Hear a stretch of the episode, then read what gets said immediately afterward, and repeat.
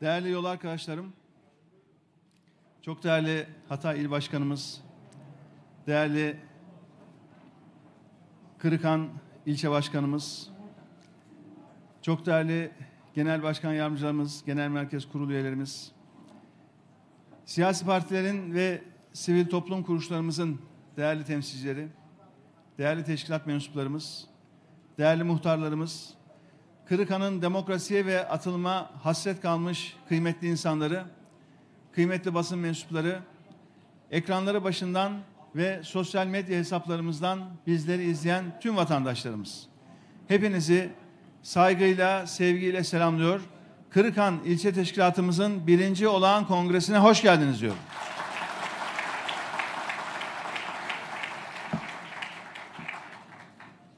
Bugün Bayezid-i Bistami Hazretlerine ev sahipliği yapan Kırıkan'da Deva Partisi'nin damlalarının dalga dalga yayılmasını görmekten büyük mutluluk duyuyorum. Kırıkan'a girdiğimiz ilk dakikadan itibaren Kırıkanlı kardeşlerimizin bizleri sevgiyle karşılaması, bağrına basması gerçekten bizim için çok büyük mutluluk. Bu güzel karşılama için, bu güzel ev sahipliği için tüm Kırıkan'a buradan huzurlarınızda tekrar teşekkür etmek istiyorum. Değerli arkadaşlar, bir hafta içinde üst üste çok üzücü haberler aldık. Önceki çarşamba akşamı Genel Başkan Yardımcımız Mehmet Ekmen Bey'in babasını kaybettik. Yine geçtiğimiz cumartesi akşamı ise Genel Başkan Yardımcımız Sadullah Ergin Bey'in babasını kaybettik. Buradan bir kez daha her iki yol arkadaşımıza da başsağlığı diliyorum. Kıymetli babalarına Allah'tan rahmet diliyorum. Mekanları cennet olur inşallah. Yine geçtiğimiz hafta parti çalışmalarımız açısından oldukça yoğun bir haftaydı. Dün Ankara'da Dünya Kadınlar vesilesiyle, Dünya Kadınlar Günü vesilesiyle düzenlediğimiz Deva Kadında zirvemizin ikincisini gerçekleştirdik. Önceki gün yine Ankara'da Sincan'da gençlerle birlikteydik. Gençlerin dinamizmiyle enerjimizi şöyle bir toparladık. Ondan önce Marmara bölgemizde, İstanbul'da, Sakarya'da ve Bursa'da vatandaşlarımızla buluştuk. Nilüfer ilçemizin kongresini gerçekleştirdik. Yine bu hafta başında uzun süredir üzerinde çalıştığımız güçlenmiş parlamenter sistemin sunum ve imza törenini gerçekleştirdik. Bir hafta gibi kısa bir süreye bütün bu etkinlikleri Türkiye'nin dört bir tarafında yaptık, yetiştirdik çok şükür. Altı partinin genel başkanları olarak güçlenmiş parlamenter sistem mutabakat metninin altına demokrasi tarihimize geçen imzalarımızı attık. Bir kez daha yarının Türkiye'si için güçlenmiş parlamenter sistemin hayırlara vesile olmasını diliyorum.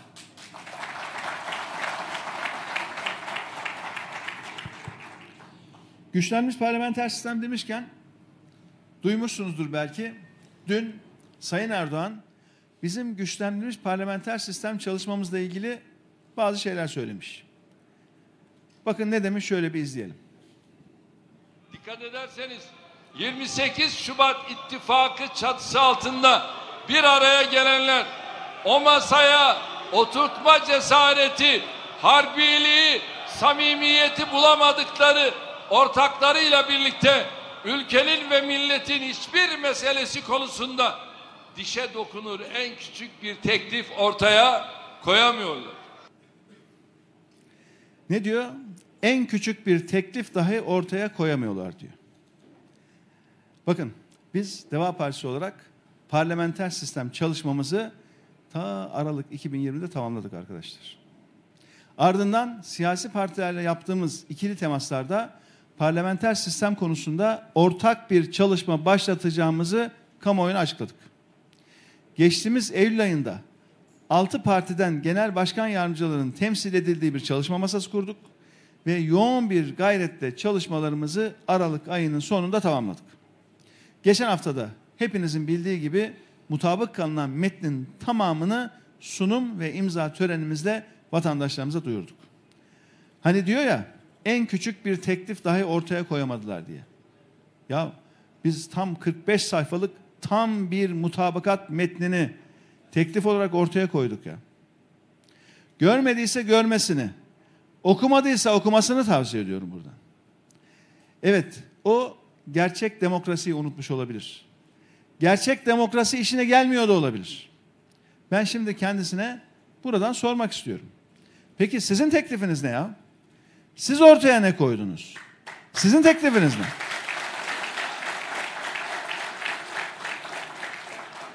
Bakın bir video daha var. Tarih 1 Şubat 2021 yani tam 13 ay önce. Ne demiş izleyelim.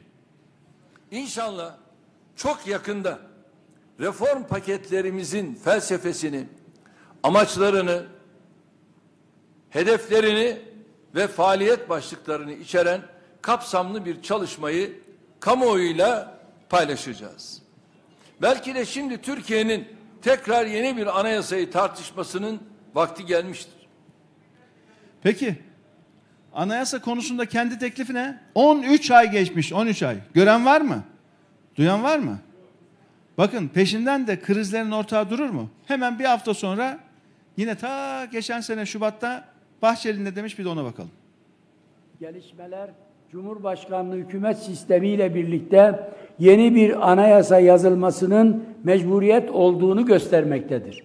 Milliyetçi Hareket Partisi yeni baştan anayasa yazım sürecine vardır ve çalışmalarına samimiyetle ön yargısız şekilde başlamıştır. 13 ay geçmiş. Nerede? Ben burada şimdi sizlerin huzurunuzda sormak istiyorum. Teklifiniz nerede Sayın Erdoğan? Teklifiniz nerede Sayın Bahçeli? Biz teklifimizi ortaya koyduk. Tam 45 sayfalık sapa sağlam bir demokrasi metni ortaya koyduk. Sizin 13 ay önceki metniniz nerede? Ayıp bir şey ya. Daha dün diyor dün. Daha bir teklif ortaya koyamadılar diyor. Bunların herhalde danışman falan yok. Ortaya getirip de gösteren yok. Sayın Erdoğan.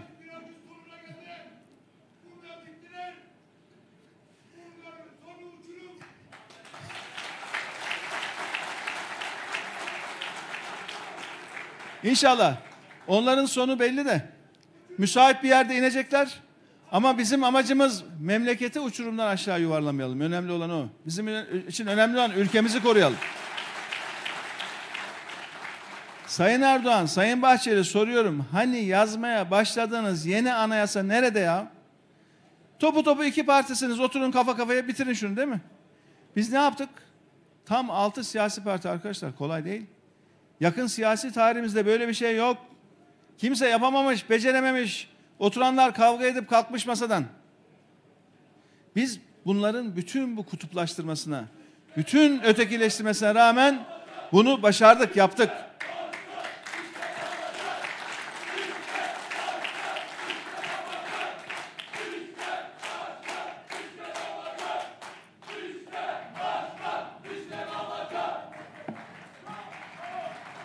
Gençler önden yürüyor, biz sizi takip ediyoruz arkadaşlar. Gençler önden yürüyor.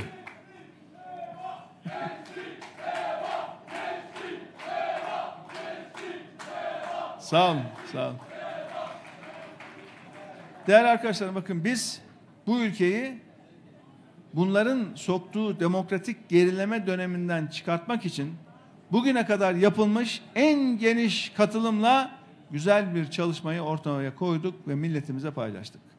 Sizin anayasanız nerede? 13 ay önce söylemişsiniz başladık çalışıyoruz diye. Nerede?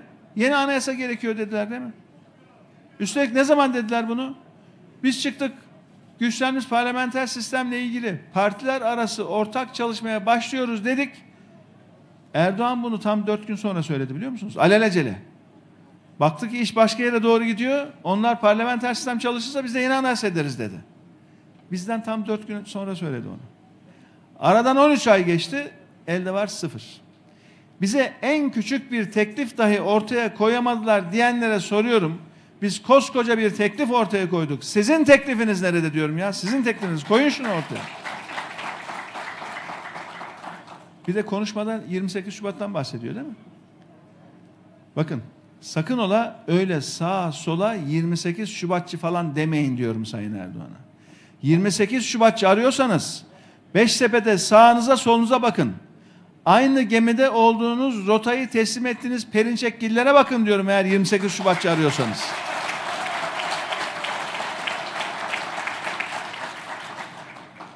Moskova'ya heyet gönderdiler ya şimdi. Moskova'ya heyet gönderdiler. Neler söylüyorlar neler neler. Aman Allah'ım ya. Yazık yazık.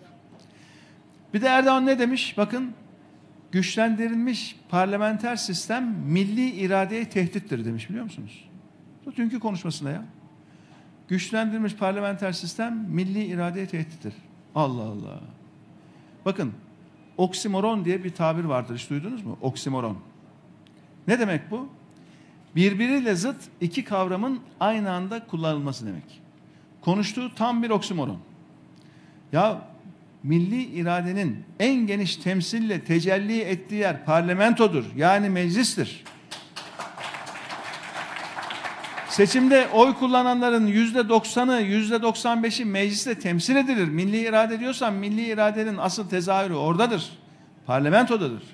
Parlamenter sistem de tam milli iradenin en güçlü şekilde hayata geçirileceği sistemin adıdır. Bilmiyorsanız öğrenin. Ancak Sayın Erdoğan'ın zihni şöyle işliyor. Diyor ki ben diyor 50 artı 1 ile seçildim diyor. Milli irade benim diyor. Kendisini milli irade zannediyor. Güçlenmiş parlamenter sistem milli iradeye tehdit derken de aslında ne diyor? Bu sistem benim irademe tehdittir demek istiyor. Öyle çalışıyor zihin. Ya zamanında sen 50 artı 1 ile seçilmiş olabilirsin ama meclisin temsil gücü yüzde 90'dır, yüzde 95'tir. Temsil gücünde, milli iradeyi temsilde, gerçek parlamenter sistemlerde parlamentodan, meclisten daha güçlü hiçbir kurum yoktur. Mecliste temsille yarışamazsın diyorum ben kendisine burada. Evet, biz çok iyi biliyoruz. Parlamenter sistem otoriter eğilimleri rahatsız eder. Parlamenter sistem tam da liyakatsız kadroları çok rahatsız eder. Parlamenter sistem ülkeyi karanlıkta yönetmeye çalışanları çok rahatsız eder. Ama hiç kusura bakmasınlar biz onları sürekli olarak rahatsız etmeye devam edeceğiz.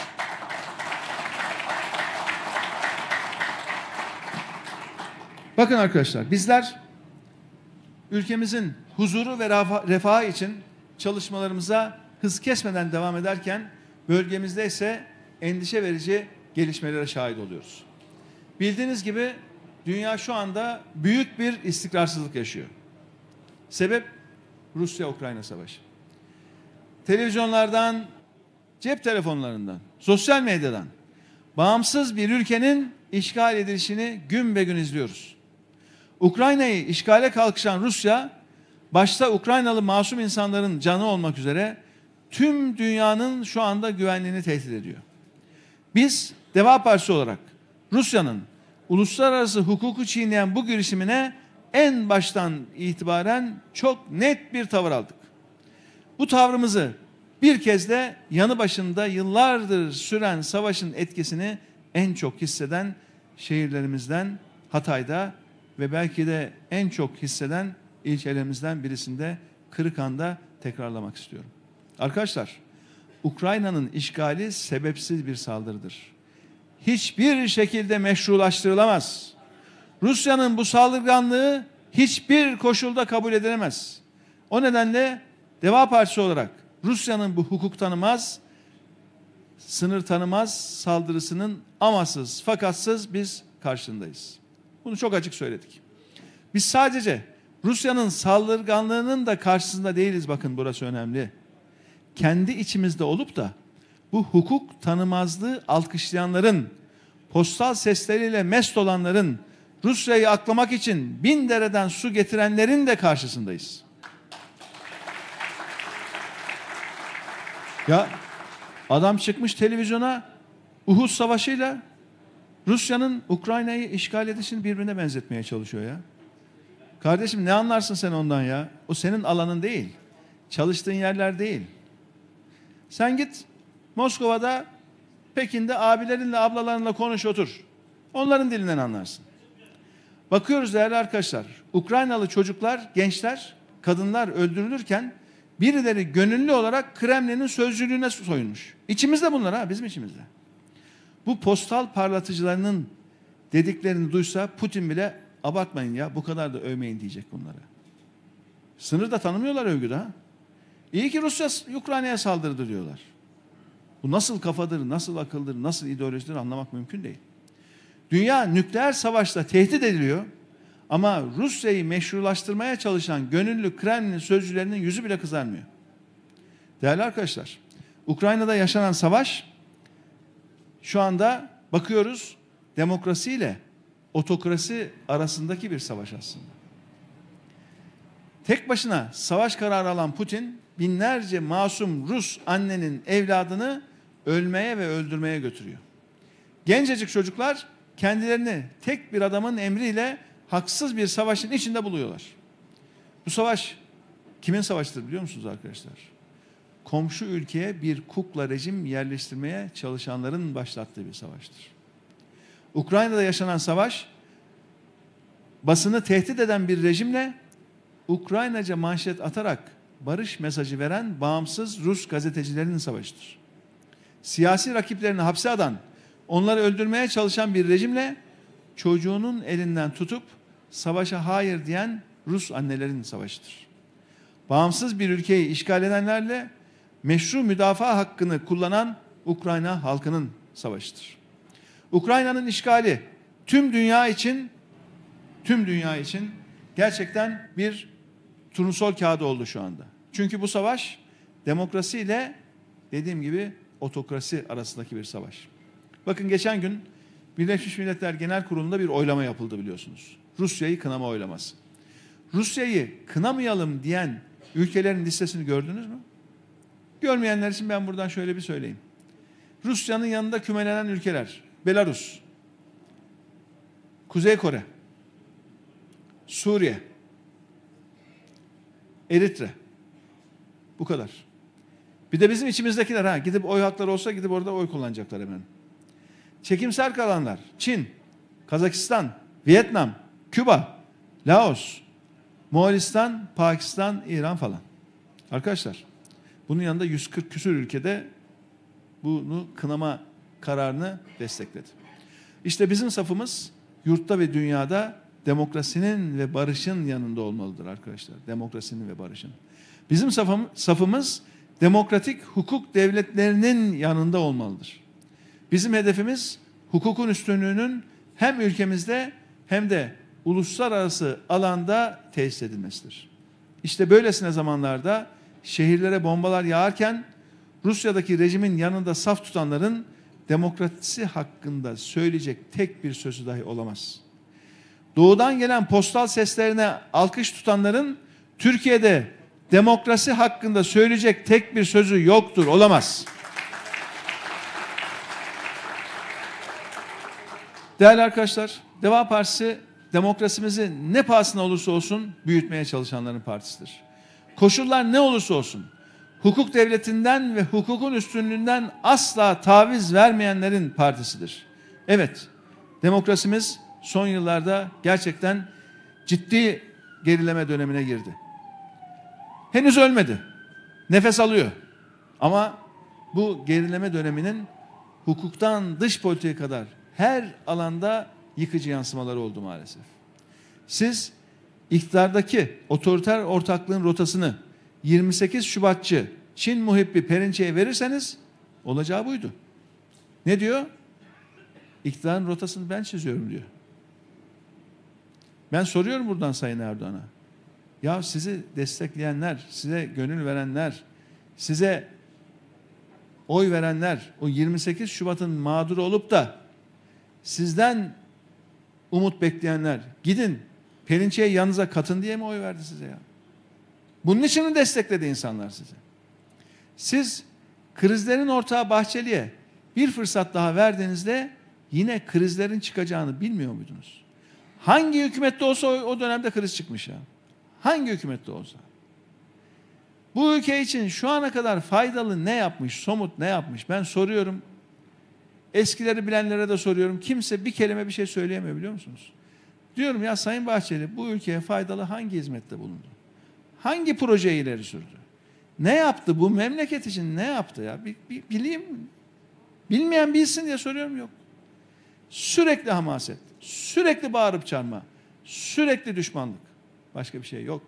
Ve hemen kriz üretme, krizin ortağı olma. Ancak bu noktada canı gönülden inandığım bir hususun altını çizmek istiyorum.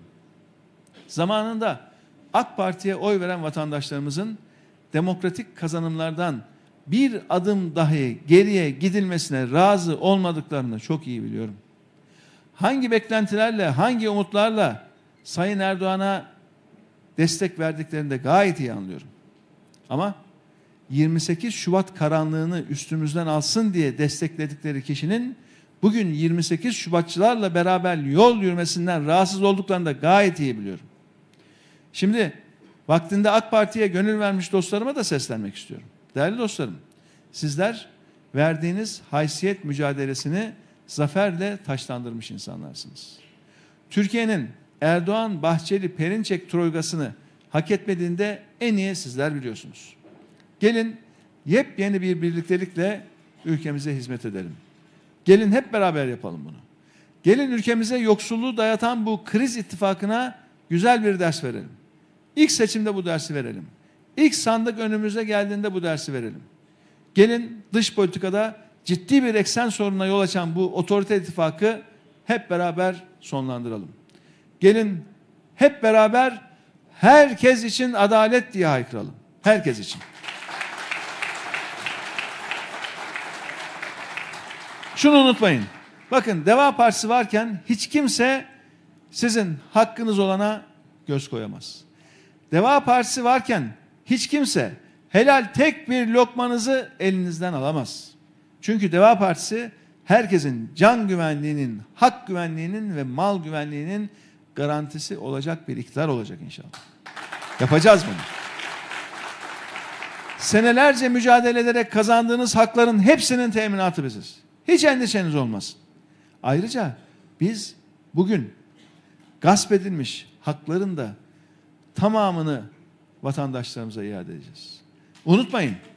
Hiç kimse, hiç kimse artık bu ülkede bir başkasına üstünlük taslayamaz. Kimse kendisini ikinci sınıf hissedemez. Buna izin vermeyiz. Çünkü artık biz varız. Çünkü artık Deva Partisi var. Değerli arkadaşlarım, bugün değinmek istediğim bir diğer konuysa ekonomimizde yaşanan gelişmeler. Çarşamba günü düzenlediğimiz haftalık değerlendirme toplantımızda Ukrayna'da yaşanan savaş nedeniyle hükümete dört başlıkta acil bir plan oluşturma çağrısında bulunmuştum. Tabii ben ne zaman söylesem hükümete şunu yapın bunu yapın diye tavsiyede bulunsam Sayın Erdoğan çıkıyor bir de kalkmış bize ders veriyor diyor. Ama ne yapalım ya ihtiyaçları var. Çünkü bilmiyorlar. Bilmediklerinin de farkında değiller. Biliyoruz zannediyorlar. Bilenlere de sormuyorlar. Beştepe'deki ithalat lobisinin faaliyetlerine derhal son verip devletin artık Rusyalı çiftçiyi değil kendi çiftçimizi desteklemesini ben kendisine tavsiye ettim. Enerjide tek bir ülkeye bağımlılık olmasın. Bunu hızla azaltacak projeler geliştirin dedim. Tarım ve enerji sektörlerinde mutlaka alternatif projeler geliştirin dedim. Ve enflasyon üzerindeki baskıların derhal dengelenmesine yönelik adımlarında hemen atılmasını önerdim. Biliyorsunuz dün Şubat ayı enflasyon rakamı açıklandı. Resmi enflasyon tam 20 yıl sonra ilk defa yüzde 50'yi aştı. TÜFE, tüketici fiyatı yüzde 54. 20 yıldır Türkiye böyle bir rakam görmedi arkadaşlar. Yani ta o 90'ların rakamıdır bu. Üretici fiyatlarında ise iktidardaki otoriter ortaklık Türkiye'yi yeniden 3 haneli enflasyon dönemine geri götürdü. Yüzde 105. Bu TÜİK'in açıkladığı resmi rakama TÜİK'in ne kadar bu işi kamufle etmeye çalıştığını, rakamları ne kadar makyajladığını hepiniz biliyorsunuz. Buna rağmen TÜFE'de yüzde 54, üfede yüzde 105 açıklamak zorunda kaldı. Mızrak çuvala sığmıyor artık. Türkiye bu iktidar yüzünden yeniden kronik yüksek enflasyon dönemine girdi. Vatandaşlarımızın satın alma gücü iyice düştü. Ne diyordu Sayın Erdoğan? Faiz sebep, enflasyon sonuç diyordu değil mi? Döndü Merkez Bankası'na, bağımsızlığını elinden aldı. Merkez Bankası'nın bankalara açtığı kredinin faizini düşürdü.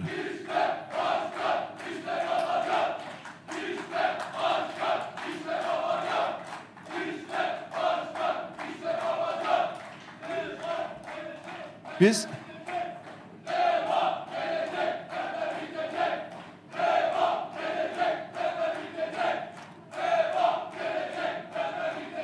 İnşallah bu genç deva kadroları iş başına gelecek ve bu ülkenin dertleri bitecek. Bunu beraber yapacağız inşallah. Bakın arkadaşlar ne yaptı? Merkez Bankası ile bankalar arasındaki uygulanan faizi düşürdü. Yani faiz sebep enflasyon sonuç dedi. Döndü Merkez Bankası'na dedi ki sen artık bankalardan daha az faiz al dedi. Yüzde on dokuzdan indi yüzde on dörde. Peki bankalar ne yaptı? Bankalar şu anda eskiden hazineye yüzde on yedi ile verdikleri krediyi yüzde yirmi beşe çıkartmış durumda. Banka gidiyor Merkez Bankası'ndan yüzde on dörtle parayı alıyor. Aynı devletin hazinesine yüzde yirmi beşle satıyor ya.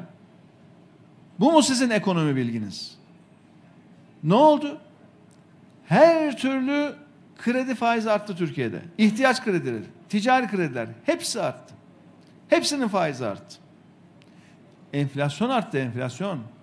Ben soruyorum şimdi Sayın Erdoğan'a. Madem faiz sebep enflasyon sonuçta siz yanlış bir zamanda yanlış bir talimat vererek sadece bankalarla Merkez Bankası arasındaki bir rakamı düşürdüğünüzde sonuç ne oldu? Enflasyon son 20 yılın rekorlarını kırıyor ya. Aynı biraz önceki o oksimoron diye tanımladığım ifadesi var ya. Güçlenmiş parlamenter sistem milli irade için tehdittir diyor. Aynı kafa aynı. Hiç fark etmiyor. Tamamen yanlış bir tez. Tamamen bir yanlışı ısrarla dayatıyor şu ülkeye. Ve sonuçta ülkede hem piyasa faizi arttı hem de enflasyon arttı. Beştepe'de asgari ücrete zam yapıyoruz diye şov yapanlar şu asgari ücretin alım gücünün sadece son iki ayda TÜİK'e göre bile 716 lira erittiler. Asgari ücret açıklandığı ilk gün ben söylemiştim Aralık ayında. Demiştim ki bakın bu açıklandı ya. Daha Ocak sonunda işçimizin eline bu para geçmeden bu asgari ücret bugün erimeye başladı demiştim. Aynen oldu. Şubat'ta daha da eridi. Zaten açlık sınırının altına düşen asgari ücret tümüyle anlamını yitirdi şu anda.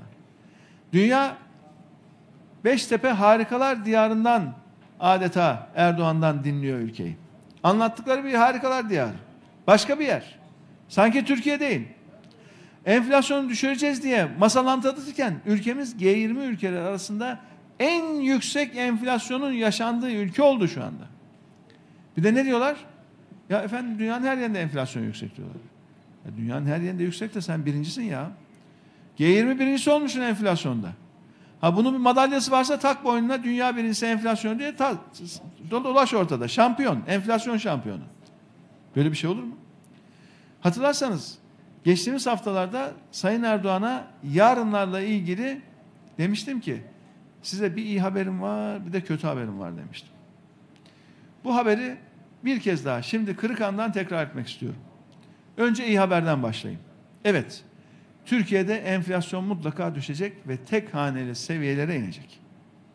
Hepimiz için iyi haber bu. Ama kendisine bir de kötü haberim var.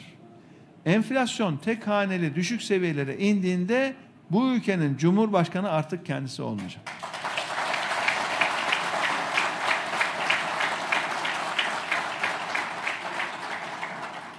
Yapamaz. Asla yapamayacak. Asla. Çünkü yanında sağlam bir kadro yok. Çünkü istişareyle karar almıyor. Ortak akılla karar almıyor. Dürüst ve ehil ekipler olmadan olmaz.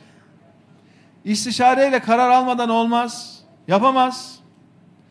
Daha önce 2002 ve 2008'de nasıl iki defa ülkemizi krizden çıkartmak bize nasip olduysa bu krizden de çıkartmak yine bize düşecek. Bunu hep beraber yapacağız. Güçlü, sürdürülebilir ve kapsayıcı bir büyüme modelini hayata geçirerek ülkemize bolluk dönemini inşallah yeniden yaşatacağız. Bu kapsamda ranta dayalı bu ekonomik sisteme de bir son vereceğiz. Bakın arkadaşlar bu rant öylesine kötü bir alışkanlık ki bir bulaştı mı öylesine kolay kurtulamıyor insan. Doğaya bakarken bile hemen rant gözlüklerini takıyorlar. Biliyorsunuz geçen gün resmi gazetede bir maden yönetmenliği yayınlandı. Neymiş? Elektrik üretiminde kullanılan maden sahası zeytinlik alan içinde kalırsa sahada yine de madencilik yürütülebilirmiş. Ya bir zeytinle ilgili kanun var bu ülkede ya.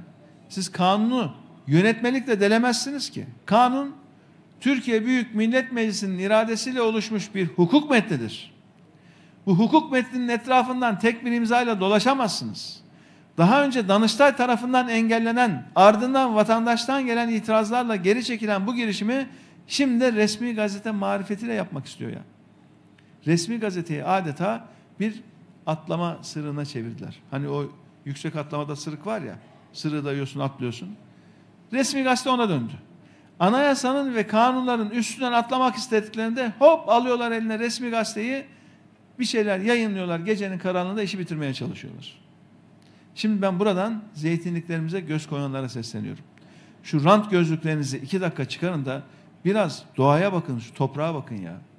Zeytin ağacına niye ölmez ağacı demişler? Şöyle bir düşünün. Karar alırken bundan sonraki nesillere nasıl bir ülke bırakacağınızı hiç mi düşünmüyorsunuz? Sizin yarınlara yaşanabilir bir ülke bırakma gibi bir zorunluluğunuz var. Böyle bir sorumluluğunuz var. Bolluğun, barışın, bilgeliğin sembolünden her kültürde kutsal kabul edilen zeytin ağaçlarınızdan ellerinizi çekin diyorum. Yazıktır diyorum. Değerli arkadaşlarım, biz bu ülkeyi taşıyla, toprağıyla, suyuyla öyle seviyoruz ki öyle boş, kuru hamaset falan da yapmıyoruz. Ülkemizin bereketli topraklarında yokluğun değil, bolluğun akmasını istiyoruz. Biliyorsunuz her konuda eylem planı açıklıyoruz. Ama ilk açıkladığımız eylem planı biliyorsunuz hemen burada komşu Çukurova'da geçtiğimiz Haziran ayında açıkladık. Tarımla ilgiliydi. Seçimlerden sonra 360 gün içerisinde 90 gün içerisinde tarımla ilgili neler yapacağımızı madde madde açıkladık. Hepsini takvime bağladık ve hepsini mutlaka bütçesini hesap ettik. Ve yaptığımız Türkiye'de bir ilk biliyorsunuz. Daha önce böyle bir şey yapılmadı. Devlet tarafında hiç yapılmadı. Bunu yapan bir siyasi parti de olmadı. Yapmak bize kısmet oldu hamdolsun. Ve biz bunu ülkemiz için yapıyoruz. Zamanı gelince bakarız demeden tüm adımlarımızın bütçesini hesap eden kapsamlı bir duruş, kapsamlı bir çalışma ortaya koyduk. Planımızı, programımızı çiftçimizin gündeminden hiçbir zaman kopmadan hazırladık. 56 maddelik bir eylem planı. İnternet sitemizde var. Detaylarına bakmak isterseniz hepsi var. Ama ben sadece 4-5 konuya değişme, değinmek istiyorum bu tarım eylem planımızla alakalı. Bu kapsamda ne yapacağız? Deva Partisi iktidarının ilk 90 gününde yapacağımız düzenlemeyle gübre maliyetinin yarısını, tam yarısını artık devlet olarak biz karşılayacağız. Gübre 100 lira mı? 50 lirası bizden diyeceğiz. Ve bunu her cins gübrede uygulayacağız. Destek miktarlarını ürün destekleri var ya tarımsal destekler, ürüne verilen destekler. Bu miktarları ekimin, dikimin yapıldığı, yapılacağı zaman açıklayacağız. Ki çiftçimiz karar versin. Hangi ürünü ektiğinde, diktiğinde ne kadar destek alacağını ekimden, dikimden önce bilsin ki kararını ona göre versin. Tabaşta açıklayacağız rakamı. Ve hasatın olduğu anda da hasatla beraber de destek ödemesini yapacağız. Şu anda bir yıl geriden geliyor, iki yıl geriden geliyor biliyorsunuz yaşıyorsunuz. Kırıkan tarım ilçesi. Burada tarımla uğraşan çok vatandaşımız var. Ben şöyle bir çarşı pazar dolaşıp geldim. Orada gördüm. Esnaf bile tarlası var soruyor. Tarım soruyor. Demek ki tarım çok önemli burada. Ödemeler geriden geliyor. Geç geliyor. Enflasyon karşısında eriyor. Başka ne yapacağız? Tarımda kullanılan elektrikle alakalı çiftçimize özel çok düşük bir tarife uygulayacağız. Standart tarife değil. Düşük özel bir tarife. Başka çiftçimizin birikmiş borçlarını faizi sıfıra indirip iki yıl ödemesiz çok uzun vadeye yayacağız. Bununla da kalmayacağız. Çiftçimiz işini döndürebilsin diye o eski borçlarını küçük küçük ödemelerle yaparken yeni kredi açacağız. Yeni işini, yeni ekimini, dikimini, gübre, ilaç, tohum ihtiyacını karşılayabilsin diye. Tarımsal kredileri gerçek çiftçilere vereceğiz. Kredilerin geri ödeme zamanını da hasat dönemine göre belirleyeceğiz. Ziraat Bankası'nı yeniden çiftçinin bankası yapacağız. Yeniden. Ziraat Bankası'na hem sektör hem de konsantrasyon riskleriyle ilgili limit kriterleri getireceğiz. Türkçesi. Ya çiftçimiz ve esnafımız kredi borçlarının altında ezilirken kamu bankalarının kuruluş amacının dışına çıkıp hükümetin propaganda makinesi haline gelen gazetede ve televizyonların satın almakta kullanılmasını engelleyeceğiz. Türkçesi bu. Beştepe'deki ithalat lobisini de Türkiye'ye vurmuş olduğu zincirleri kırıp atacağız.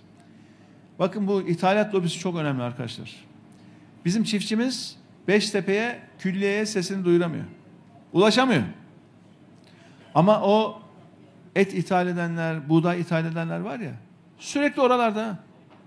Bazıları Cumhurbaşkanı ile cepten cebe konuşuyor. Burada bir tane çiftçimiz var mı konuşabilen? Yok. Ama o ithalatçılar konuşuyor. Bütün tarım politikalarının yönlendirilmesinde ithalat lobisi çok etkin. Onun için her sene ithalat artıyor.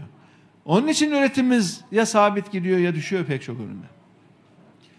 Başka ne yapacağız arkadaşlar? Tarım sektöründe devasa bir atılımla tarımla teknolojiyi üretimden pazarlamaya kadar her aşamada buluşturacağız. Teknoloji çok önemli.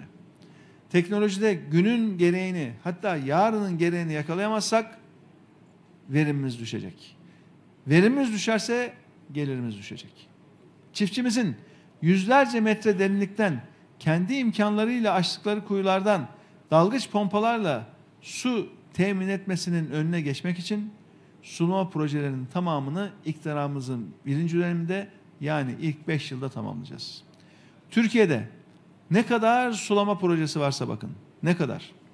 Barajlar, göletler, ishale yağmurlama, damlama, basınçlı su sistemleri. Türkiye'yi düşünün. Bütün sulama yatırımlarını düşünün. Bunun tamamını iktidarımızın ilk beş yılında tamamlayacağız. Arkadaşlar hesap ettik bakın hesap ettik. Kanal İstanbul var ya Kanal İstanbul. Bütün bu sulama projelerini alt alta yazın yazın yazın yazın toplayın. Bir tane Kanal İstanbul parası etmiyor ya. Kanal İstanbul parasından çok daha az bir rakama Türkiye'deki bütün sulama projelerini tamamlayabiliyorsunuz. Başka bir karşılaştırma vereyim bakın. Bakın çok enteresan. Bu yılın bütçesinde 2022 bütçesinde bütün tarımsal desteklerin tamamı ne kadar biliyor musunuz? Yani çiftçimize verilen bütün destekler, gübre desteği, mazot desteği, kredi sübvansiyon desteği hepsi hepsi 27 milyar TL. Peki aynı yılın bütçesinde faiz ödeneği ne kadar biliyor musunuz? 240 milyar TL.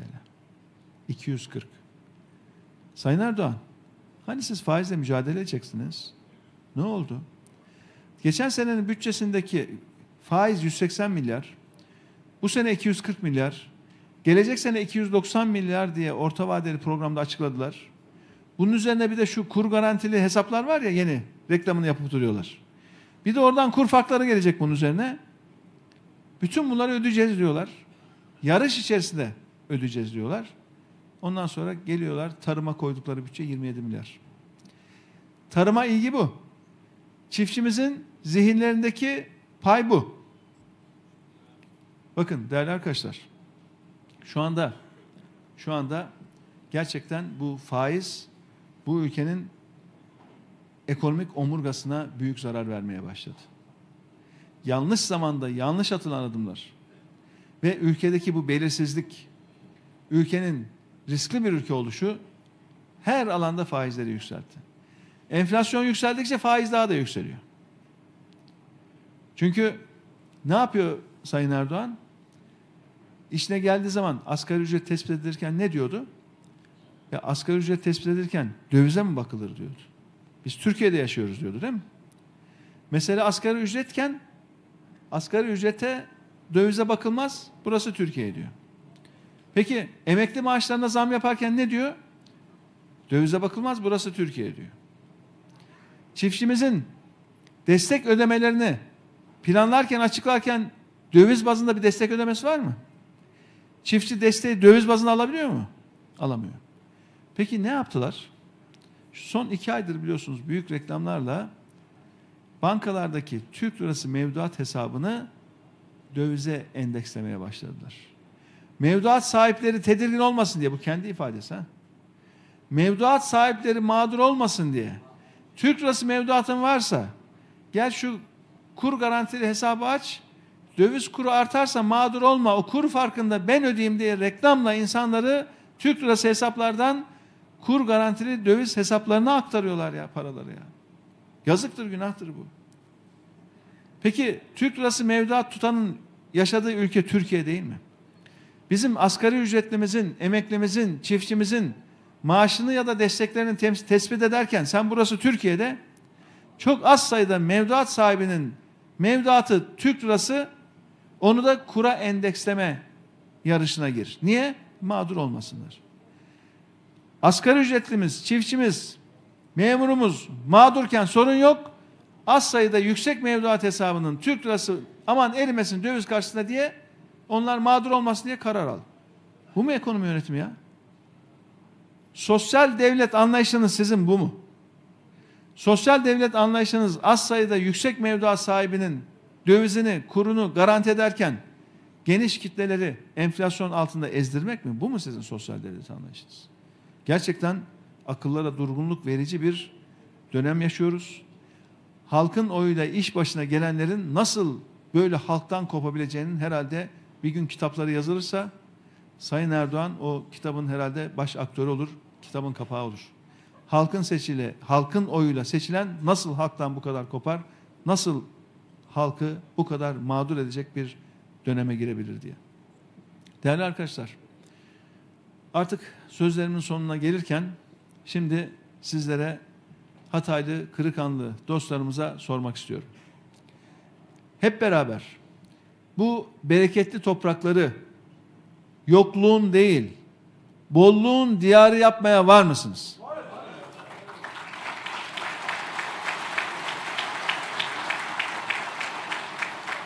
Hep beraber Türkiye'yi üreten, zenginleşen, çiftçisinin hakkını veren bir ülke yapmaya var mısınız? Türkiye'yi dünyada demokrasi liginde zirvelere hep beraber taşımaya var mısınız? Siz varsanız bizler de varız. Demokrasi ve atılım için durmadan, yorulmadan koşacağız. Hepinize çok çok teşekkür ediyorum. Tekrar Kırıkan Kongremizin Deva Partisi için, Kırıkan için, Hatay için ve tüm Türkiye için hayırlı olmasını diyorum. Sağ olun, var olun diyorum. Nefesine yar yar deva geliyor Umudu sırtla